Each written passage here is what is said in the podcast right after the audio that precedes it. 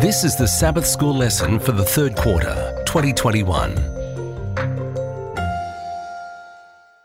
Lesson 1 from the series Rest in Christ is titled Living in a 24/7 Society, ready for teaching on July 3, and I'm Percy Harold. An introduction to our lessons for this quarter is titled Rest for the Restless, and it's written by the authors of this quarter's lessons, Chantel and Gerald Klingbeil, who enjoy a cross-cultural marriage and working as a team. Chantel, an associate director of the Ellen G. White Estate, hails from South Africa, while Gerald, an associate editor of Adventist Review Ministries and research professor of Old Testament and Ancient Near Eastern Studies at Andrews University, was born and raised in Germany. They begin. The flight had been uneventful until the moment the captain announced from the flight deck that the plane would have to cross a major storm. "Please tighten your seatbelts. We will be in for quite a ride," the voice from the cockpit said in ending the announcement. Soon after, the plane began to shake violently as it fought its way through the storm. Overhead bins opened, people sat tense in their seats. After a particularly violent shudder of the plane, someone shrieked in the back of the plane. Images of a wing breaking off and the plane careening to the earth flashed through a few minds. All passengers looked tense and fearful, all except a little girl seated in the front row of economy. She was busy drawing a picture on the open tray table before her. Now and again she would look out the small window of a particularly impressive lightning strike, but then she would calmly resume her drawing. After what seemed half a century, the plane finally landed at its destination. Passengers cheered and clapped, so grateful and relieved to be back on the ground. The little girl had packed her bag and was waiting for people to leave the plane when one of the travellers asked her if she hadn't been afraid. How could she be that calm during a major storm and with the plane shaking so much? "I wasn't scared," the little girl said to the surprised man. "My dad is the pilot, and I knew he was taking me home." Restlessness and fear often go hand in hand. Living in a world that keeps most people busy 24/7 can result in restlessness and fear in our lives. Who doesn't at times struggle with fear, with worry, and with dread of what the future holds? The past is done, the present is now, but the future is full of questions, and in this unstable world, the answers might be not what we want to hear. We wonder if we might be able to make a looming deadline, to cover the next rent or school payment, or to make our struggling marriages survive another storm. We wonder if God can continue to love us, even though we disappoint him again and again. In this quarter, we will tackle some of those fears head-on. Rest in Christ, the title for this quarter, is not just a title for a study guide or the captivating logo of an evangelistic campaign or camp meeting. Resting in Christ is the key to the type of life that Jesus promises his followers. The thief does not come except to steal and to kill and to destroy. I have come that they may have life, and that they may have it more abundantly. John 10:10. As the authors worked on this study guide, they suddenly realized the all-pervasiveness of the concept of rest in the texture of biblical theology. Rest connects to salvation, to grace, to creation, to the Sabbath, to our understanding of the state of the dead, to the soon coming of Jesus, and so much more. When Jesus invited us to come and find rest in him in Matthew 11:28, he not only addressed his disciples or the early Christian church, he also saw future generations of sin-sick, weary, worn-out, struggling human beings who needed access to the source of rest. As you study the weekly lessons during this quarter, remember to come and rest in him. After all, our Heavenly Father is in control and is ready to bring us home safely.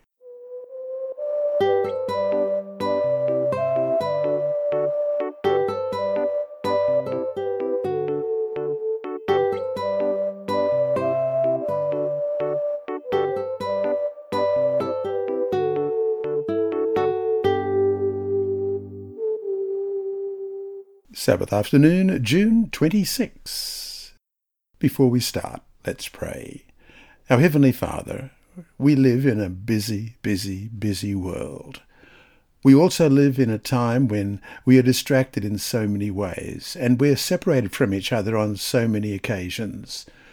Lord, we just pray that as we open your word this week, that we may find rest, that we may find solace, that we may find comfort in knowing that you are the one behind all things, the one who, with your mighty arms, stretch out to protect and guide each of us. And as people listen from Barbados to Berlin, from South Africa to Canada, and from Portugal to Port of Spain, we pray that your Holy Spirit will be there to bless and guide each of us in our humble abodes. We pray in Jesus' name. Amen. Our memory text this week is Psalm 84 and verse 2. My soul longs, yes, even faints for the courts of the Lord. My heart and my flesh cry out for the living God. Let's read that again. Psalm 84 verse 2. My soul longs, yes, even faints for the courts of the Lord. My heart and my flesh cry out for the living God. Tick-tock, tick-tock, tick-tock, tick-tock. The clock ticked steadily and mercilessly. Over 2 hours before Sabbath would begin, Mary sighed as she surveyed the small apartment. The kids' toys were still lying all around the living room. The kitchen was a mess. Sarah, their youngest, lay in bed with a fever, and tomorrow Mary had agreed to serve as a greeter in their church, which meant that they had to leave home 30 minutes before the normal time. I wish I could find some quietness tomorrow, Mary thought wistfully. At the same time, on the other side of town, Josh, Mary's husband, was standing in line to pay for their weekly groceries. Traffic had again been a nightmare. The checkout lines were long. Everyone seemed to be doing their shopping right at that moment. I need some rest. I can't go on like this, Josh groaned inwardly. There must be more to this life. Our lives are governed by rush hours, work hours, medical appointments, virtual conversations, shopping and school functions. Whether we use public transport, ride a small scooter or steer a minivan to ferry around our families, the drumbeat of constant engagement with the world around us threatens to drown out what's really important. How do we find rest amid so much hustle and bustle?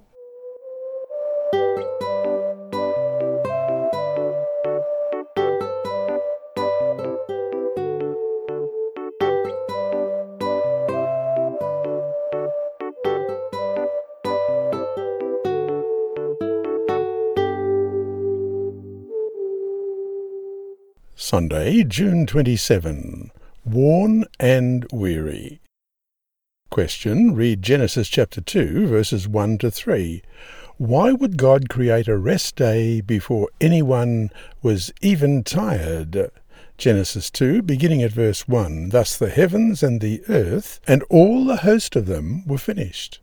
And on the seventh day God ended his work which he had done, and he rested on the seventh day from all his work which he had done.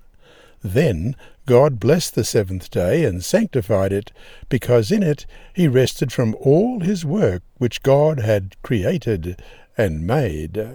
Even before we humans would dash off on our self-imposed stressful lives, God established a marker, a living way to jog our memory. This day would be a time to stop and deliberately enjoy life, a day to be and not to do, a day to especially celebrate the gift of grass, air, wildlife, water, people, and most of all, the creator of every good gift. This was no time invitation that expired with the exile from Eden. God wanted to make sure that the invitation would stand the test of time. And so right from the beginning he knit the Sabbath rest into the very fabric of time. There would always be the invitation, again and again, to a restful celebration of creation every seventh day. One would think that, with all our labour-saving devices, that we should be less physically tired than people were 200 years ago. But actually, rest seems to be in short supply even today. Even the moments that we aren't working are spent in frantic activity. It always seems that we are somehow behind. No matter how much we manage to get done, there is always more to do. Research shows, too, that we are getting less sleep, and many people are highly dependent on caffeine to keep going. Though we have faster cell phones, faster computers, faster internet connections, we still never seem to have enough time. Question: what do the following texts teach about why our having rest is important? First of all, Mark chapter 6 and verse 31, "And he said to them, Come aside by yourselves to a deserted place, and rest a while.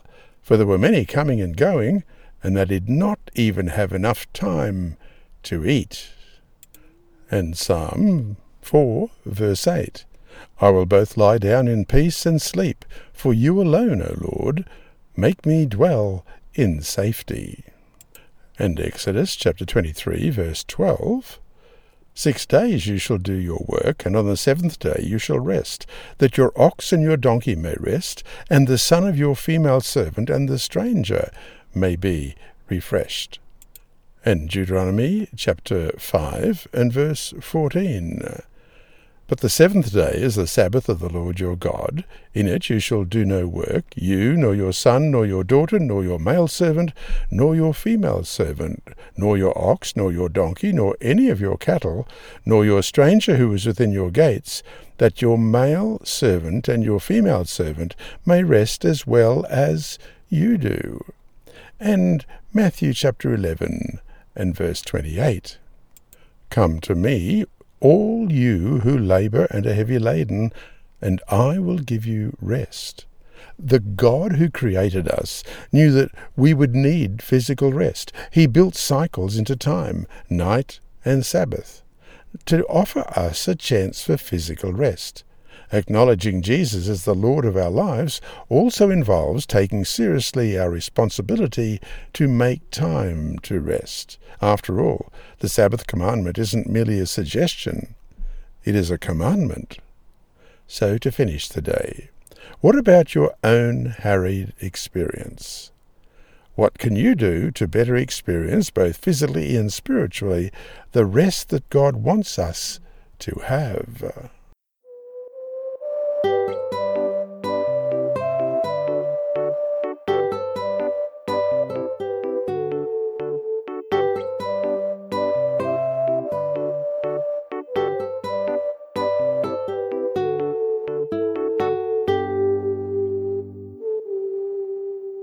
Monday, June 28, running on empty.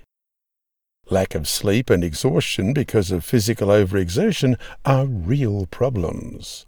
More troubling, however, are the times we feel that we are running on emotional empty. And of course, when lack of sleep is added to emotional trials, we can become painfully discouraged.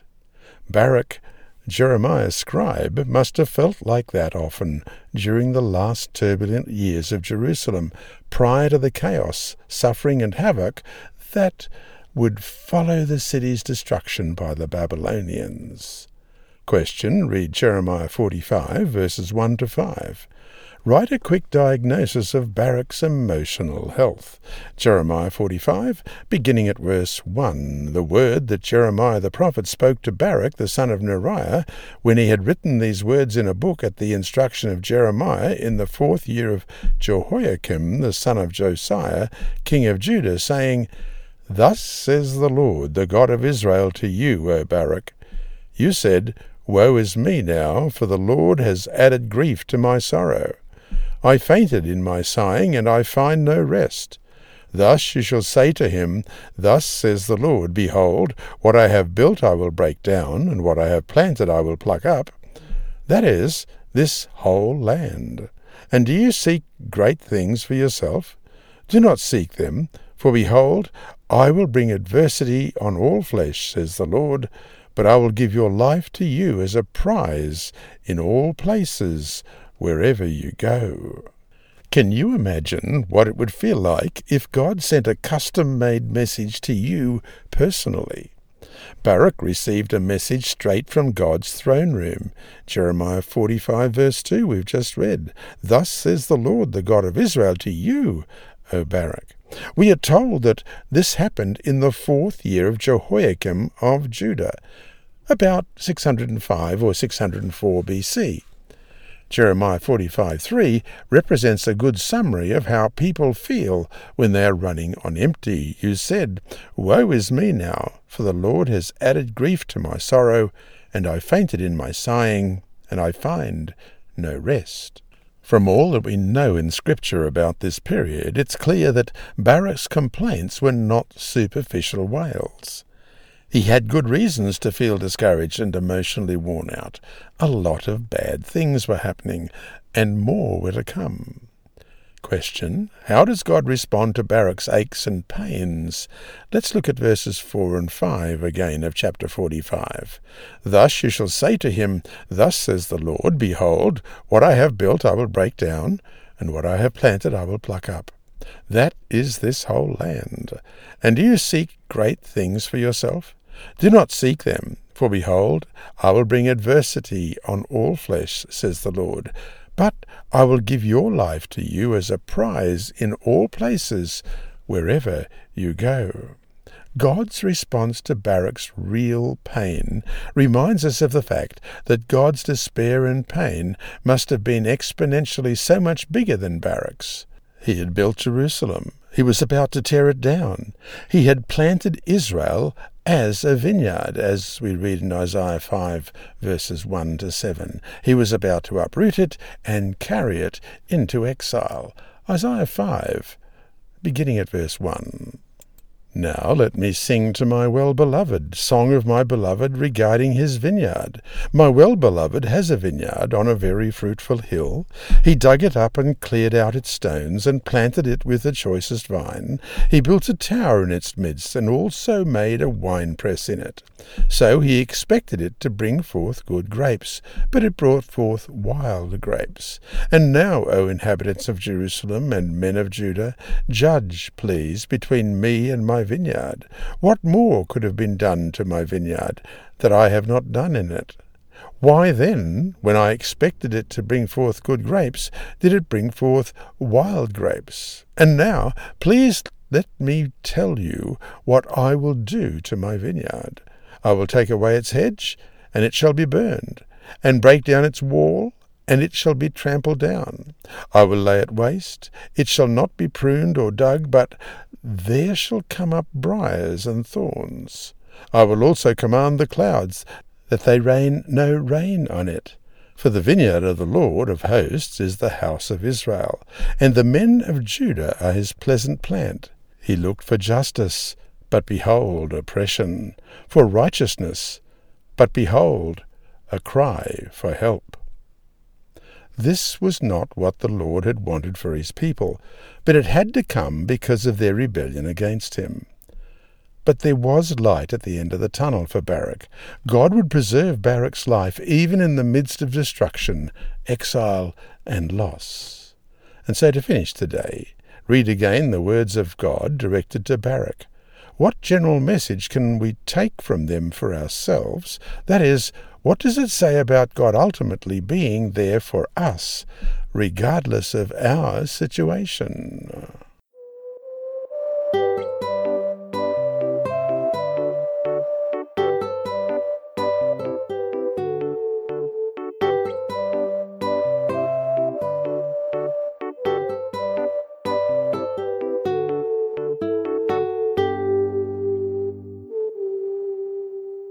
Tuesday, June 29, Defining Rest in the Old Testament. Certainly we all need rest, which is why it's a theme found all through the Bible. Though God created us for activity, that activity is to be punctuated by rest. The Hebrew Old Testament, for instance, includes a number of terms denoting rest. The description of God's resting on the newly created seventh day in Genesis 2:2 and 3 uses the verb Shabbat, to cease work to rest, to take a holiday, which is the verb form of the noun Sabbath. We read the text, Genesis 2, verses 2 and 3, "And on the seventh day God ended his work which he had done, and he rested on the seventh day from all his work which he had done. Then God blessed the seventh day and sanctified it, because in it he rested from all his work which God had created and made." The same verb is used in Exodus 5:5 in a causative form and translated as making someone rest from their work. Exodus 5:5, "And Pharaoh said, 'Look, the people of the land are many now, and you make them rest from their labor.'" Angry Pharaoh accuses Moses of making them rest from their labor. The reference to God's resting activity on the seventh-day Sabbath in the Fourth Commandment is expressed by the Hebrew verb form nuach, N-U-A-K-H, as in Exodus 20, verse 11, "For in 6 days the Lord made the heavens and the earth, the sea and all that is in them, and rested the seventh day. Therefore the Lord blessed the Sabbath day and hallowed it," and in Deuteronomy 5:14. "But the seventh day is the Sabbath of the Lord your God. In it you shall do no work, you nor your son, nor your daughter, nor your male servant, nor your female servant, nor your ox, nor your donkey, nor any of your cattle, nor your stranger who is within your gates, that your male servant and your female servant may rest as well as you." The verb is translated as rest in Job 3:13, or more figuratively, settled, referencing the Ark of the Covenant in Numbers 10:36. Job 3:13 reads, "For now I would have lain still and been quiet, I would have been asleep, then I would have been at rest." Numbers 10 verse 36 reads, "And when it rested he said, 'Return, O Lord, to the many thousands of Israel.'" 2 Kings 2:15 notes that Elijah's spirit rested on Elisha, and we read that in 2 Kings 2:15, "Now when the sons of the prophets who were from Jericho saw him, they said, 'The spirit of Elijah rests on Elisha.' And they came to meet him and bowed to the ground before him." Another important verb form is shakat, S-H-A-Q-A-T, to be at rest, grant relief, be quiet. It is used in Joshua 11:23, where it describes the rest of the land from war after Joshua's initial conquest.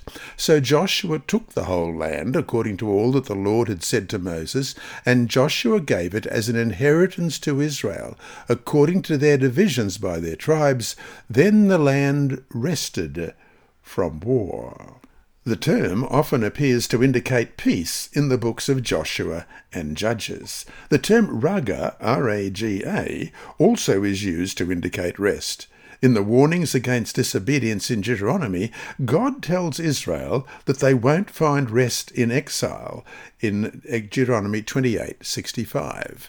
"And among those nations you shall find no rest, nor shall the sole of your foot have a resting place. But there the Lord will give you a trembling heart, failing eyes, and anguish of soul." The same verb also appears in a causative form in Jeremiah 50 verse 34, describing the inability to rest. And that reads, "Their Redeemer is strong, the Lord of hosts is his name. He will thoroughly plead their case, that he may give rest to the land, and disquiet the inhabitants of Babylon." Question, read Deuteronomy 31:16 and 2 Samuel 7:12. What kind of rest is being talked about here? Deuteronomy 31:16, "And the Lord said to Moses, 'Behold, you will rest with your fathers, and this people will rise and play the harlot with the gods of the foreigners of the land, where they go to be among them. And they will forsake me and break my commandment, which I have made with them.'" And 2 Samuel 7 and verse 12, "When your days are fulfilled and you rest with your fathers, I will set up your seed after you, who will come from your body, and I will establish this kingdom." Both verses use an idiomatic expression from the verb shakab, S-H-A-K-A-B, which literally means to lie down, sleep. In God's covenant with David, God promises the future king of Israel that when your days are fulfilled and you rest with your fathers, I will set up your seed after you, in 2 Samuel 7, verse 12. The long and here incomplete list of different Hebrew verbs denoting rest helps us to understand that the theological concept of rest is not connected to one or two particular words. We rest individually and collectively. Rest affects us physically, socially, and emotionally, and is not limited to the Sabbath alone. And so to finish the day, death is certainly an enemy and will one day be abolished. And however much we mourn and miss our dead, why is it comforting to know that, at least for now, they are at rest?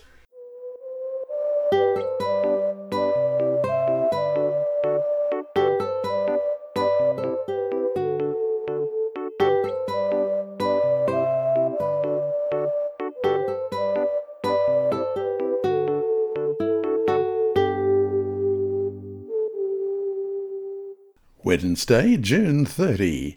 Rest in the New Testament. The verb form for rest often found in the New Testament is anapao, A-N-A-P-A-U-O, to rest, relax, or refresh. It is used in one of Jesus' most famous statements on rest in Matthew 11:28. Come to me, all you who labour and are heavy laden, and I will give you rest. It can refer to physical rest, as we read in Matthew 26 and verse 45. Then he came to his disciples and said to them, Are you still sleeping and resting? Behold, the hour is at hand, and the Son of Man is being betrayed into the hand of sinners. In the final greetings to the Corinthians, Paul expresses his joy over the arrival of friends who refreshed his spirit, as we read in 1 Corinthians 16, verse 18, For they refreshed my spirit and yours. Therefore acknowledge such men. Another verb used to indicate rest is hesychazo, H-E-S-Y-C-H-A-Z-O. It describes the Sabbath rest of the disciples as Jesus rested in the grave, as we read in Luke 23:56. Then they returned and prepared spices and fragrant oils, and they rested on the Sabbath according to the commandment. But it also is used to describe living a quiet life, 1 Thessalonians 4:11, that you also aspire to lead a quiet life, to mind your own business, and to work with your own hands, as we commanded you, and can indicate that someone has no objections and thus keeps quiet, as in Acts 11:18. When they heard these things, they became silent, and they glorified God, saying, Then God has also granted to the Gentiles repentance to life. When the epistle to the Hebrews in Hebrews 4:4 describes God's creation rest on the seventh day, it uses the Greek verb katapao, K-A-T-A-P-A-U-O, to cause to cease, bring to rest, or rest, echoing the use of the Septuagint, the Greek translation of the Old Testament. Hebrews 4:4 reads, For he has spoken in a certain place of the seventh day in this way, and God rested on the seventh day from all his works. Question. Read Mark chapter 6, verses 30 to 32. Why did Jesus tell his disciples to come aside and rest, considering the many mission opportunities they then had? Look at the larger context of Mark 6 as you think about this question. Mark 6, 30-32, Then the apostles gathered to Jesus and told him all things, both what they had done and what they had taught. And he said to them, Come aside by yourselves to a deserted place and rest a while. For there were many coming and going, and they did not even have time to eat. So they departed to a deserted place in the boat by themselves. Come aside by yourselves and rest a while, we read in verse 31, is not framed as an invitation. It's expressed in the form of an imperative, which is an order or a command. Jesus is concerned about his disciples and their physical and emotional well-being. They had just returned from an extensive mission trip on which Jesus had sent them two by two, as we read in verse 7. And he called the 12 to himself, and began to send them out two by two, and gave them power over unclean spirits. Mark 6:30 describes their excited return. Their hearts must have been full. They wanted to share their victories and their failures with Jesus, yet Jesus stops it all by first calling them to rest. Mark includes an explanatory note, for there are many coming and going, and they did not even have time to eat in verse 31. Being overwhelmed and too busy in God's business was a genuine challenge for the disciples as well. Jesus reminds us that we need to guard our health and emotional well-being by planning in seasons of rest. And so to finish today, what are ways of helping and relieving your local church pastor or elder or anyone you know who could be burned out from doing the Lord's work? What could you do to express your appreciation and help this person find rest?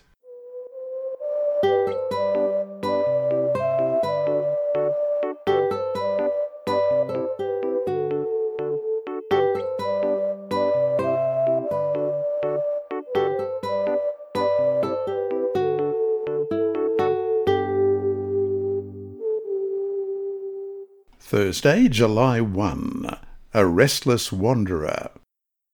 Read Genesis chapter 4, verses 1 to 12.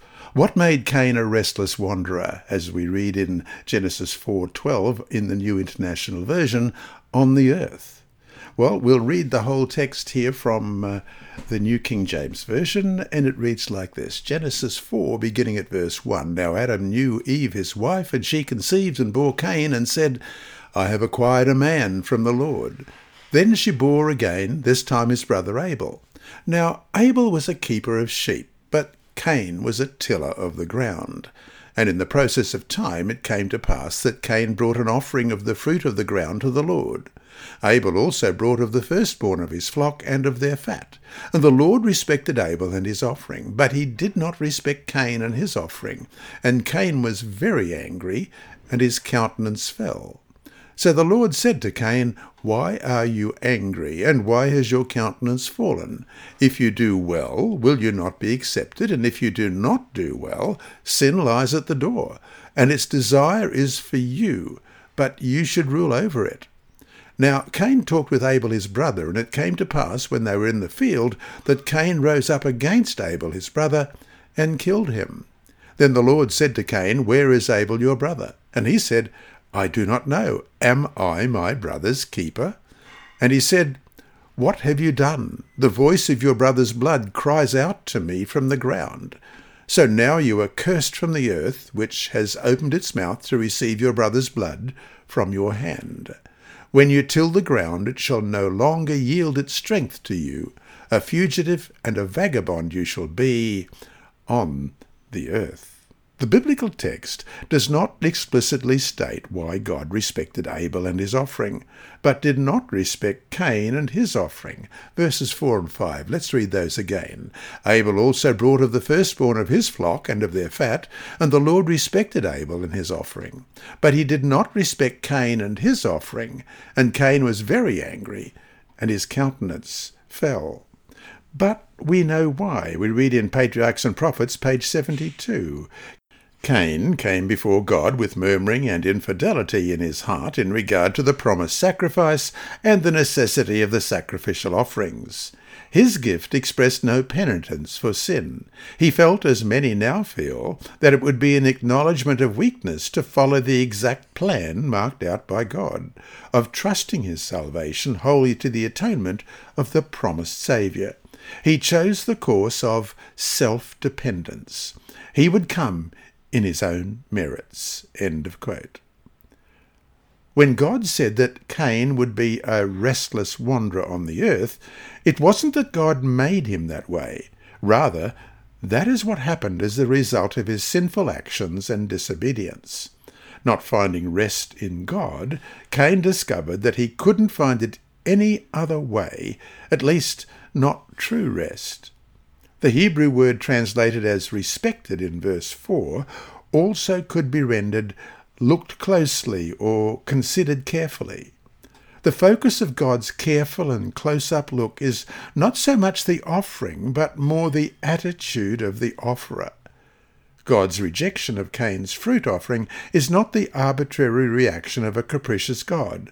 Rather, it describes the process of carefully considering and weighing the character, attitudes, and motivations of the one bringing the offering.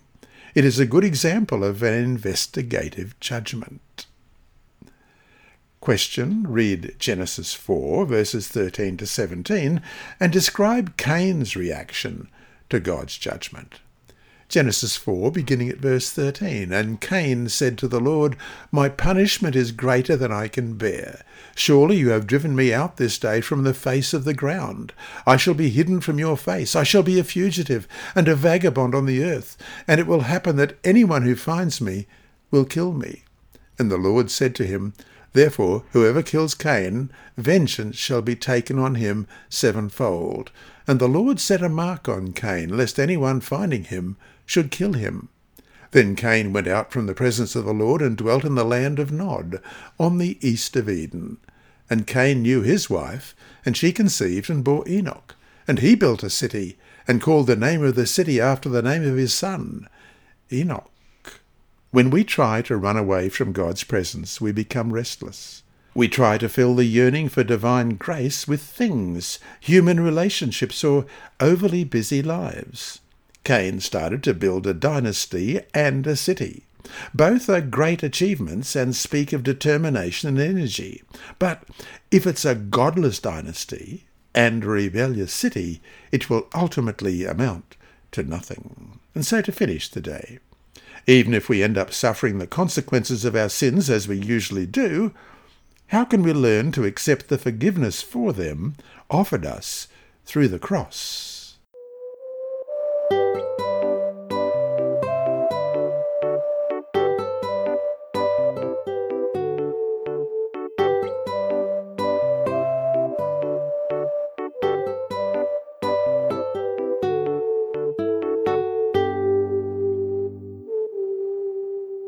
Friday, July 2.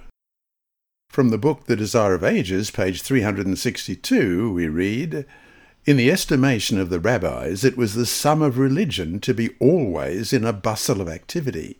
They depended upon some outward performance to show their superior piety. Thus they separated their souls from God and built themselves up in self-sufficiency. The same dangers still exist. As activity increases and men become more successful in doing any work for God, there is danger of trusting to human plans and methods. There is a tendency to pray less and to have less faith. Like the disciples, we are in danger of losing sight of our dependence on God and seeking to make a saviour of our activity. We need to look constantly to Jesus, realizing that it is his power which does the work.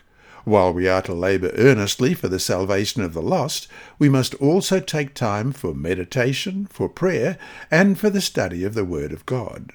Only the work accomplished through much prayer and sanctified by the merit of Christ will, in the end, prove to have been efficient for good." End of quote. And that brings us to our 4 discussion questions for this week. 1. The constant pressure of being on top of things, being available physically or virtually all the time, and trying to live up to ideals that are neither realistic nor God-given can make people sick emotionally, physically, and spiritually. How can your church become a welcoming place for worn-out, tired people yearning for rest? 2. Is it possible that we are too busy even doing good things for God? Think about the story of Jesus and his disciples in Mark 6, verses 30 to 32, and discuss its applications in your Sabbath School group. Chapter 6 of Mark, beginning at verse 30, "Then the apostles gathered to Jesus and told him all things, both what they had done and what they had taught. And he said to them, 'Come aside by yourselves to a deserted place and rest a while.' For there were many coming and going, and they did not even have time to eat. So they departed to a deserted place in the boat by themselves." 3. In 1899, a speed record had been broken. someone had actually gone 39.24 miles per hour in a car and lived to tell about it. Today, of course, cars go much faster than that, and the speed of the processors in our cell phones are much faster than the fastest large computers of a generation ago. And air travel is faster than it used to be, and is getting even faster. The point is that almost everything we do today is done faster than it was in the past, and yet what? We still feel hurried and without enough rest. What should that tell us about basic human nature, and why God would have made rest so important that it is one of his commandments? And 4, dwell more on the idea that even in Eden, before sin, the Sabbath rest had been instituted. Besides the interesting theological implication of this truth, what should this tell us about how rest was needed even in a sinless, perfect world?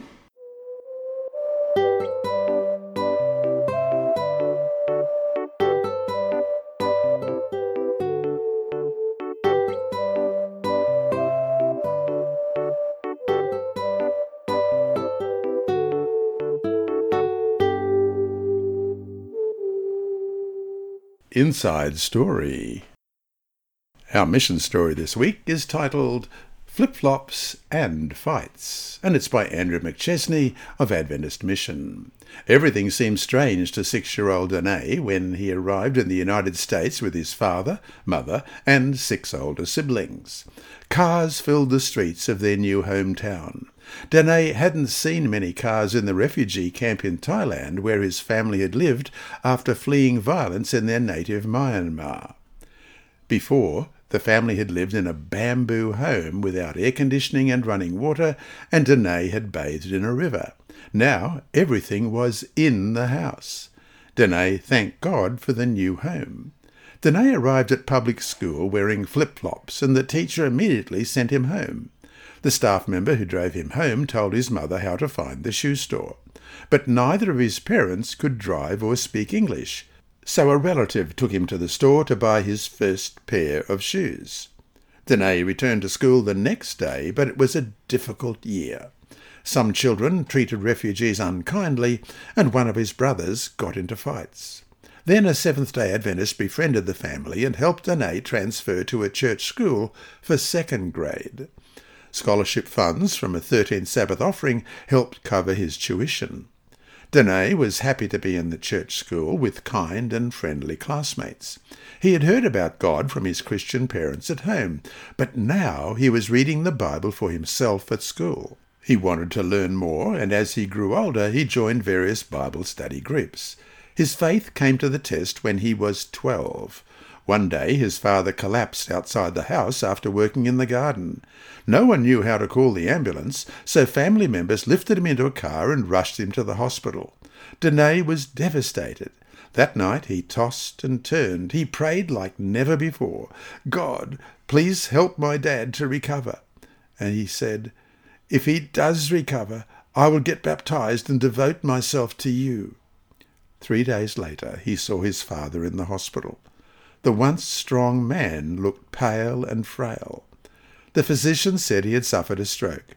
Danae continued to pray. Weeks passed and his father slowly improved. When he came home, Danae made good on his promise to God. He was baptized. His father died of cancer 5 years later, but Danae, 17, is glad that he gave his heart to Jesus. After getting baptized, I began to read the Bible more, pray more, and talk to God more, he said. The more I did these things, the happier I felt. God is always watching, and he is always going to be there for me. I always feel thankful.